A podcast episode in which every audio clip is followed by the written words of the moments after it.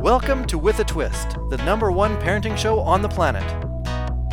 In an era where the majority of children are not asking what they want to be when they grow up, but instead what they want to be when they give up, With a Twist will help you raise hopeful, thriving, engaged, and confident children. Be the parent you've always wanted to be using With a Twist signature success system. With a Twist is the only parenting podcast that will enable the everyday parent have peace of mind while navigating the school system and life. Give your child the opportunity to thrive instead of just barely survive. And now, the founder of With a Twist, Amber Scotchburn.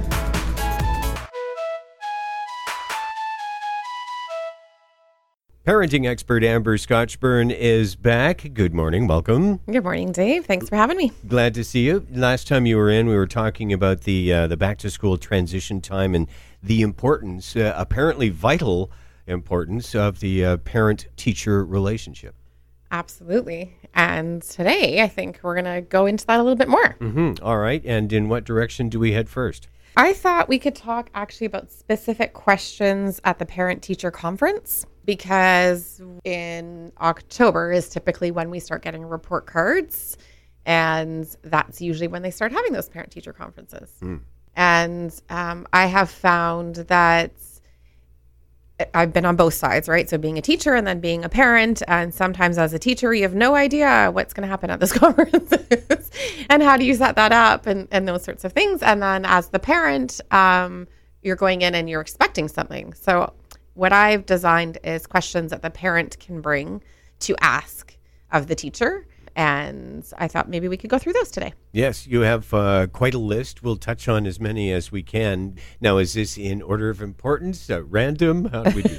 Well, it's me, Dave. So they're in order of importance, of course. All right. And number one is. Uh, number one is Can you explain the breakdown of my child's current mark?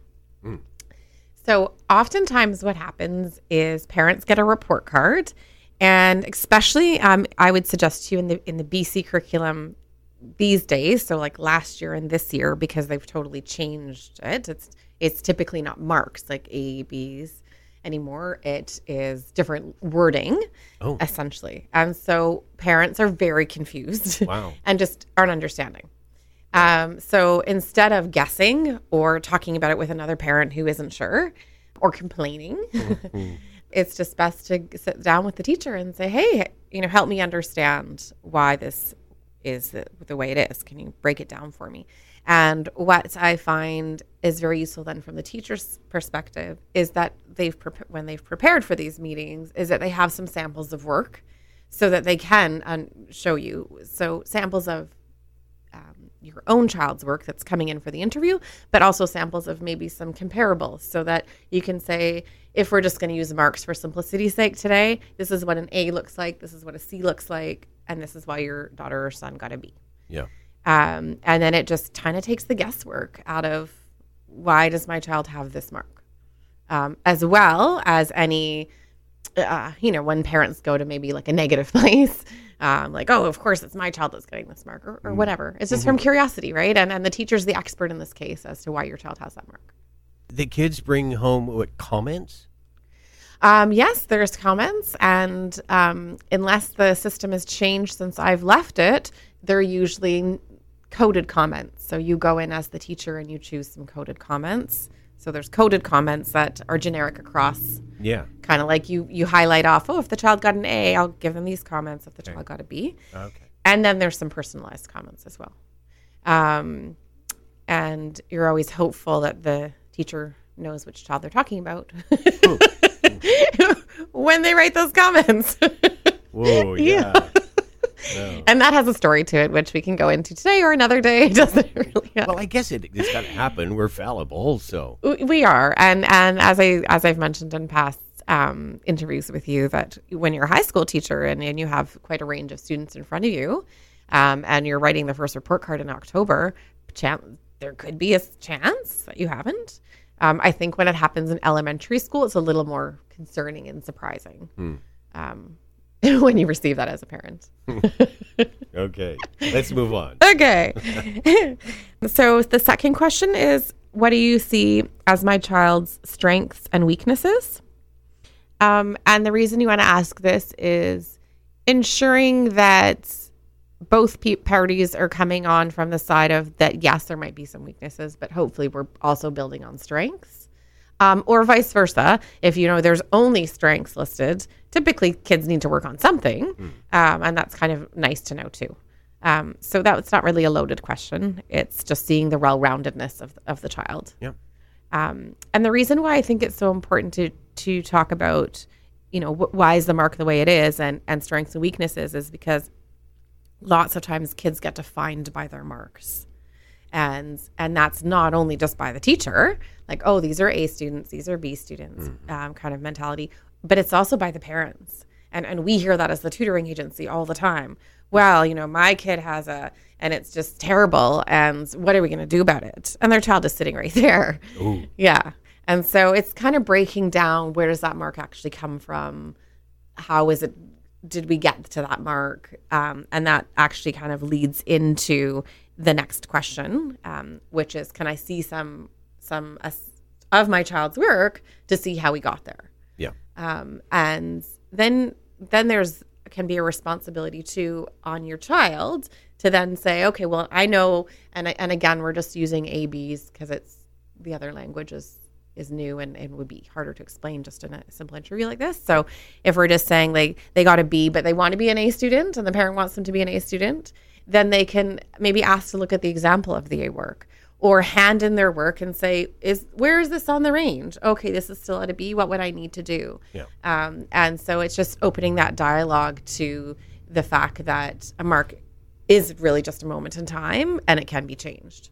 Um, and our, our the system is so built on marks as the almost the whole defining child's life when they're in school, um, which is most of their childhood.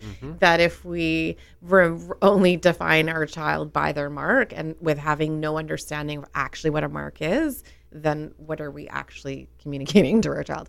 You're an, you know, you're a C student and that's not good, but I have absolutely no idea what that means. And so this is giving them parents the opportunity to really understand what that means. Okay. Number four. You're wanting to know if the teacher is giving out the criteria for certain project, let's say we're talking about a project at this particular moment in time, or tests before they handed it in.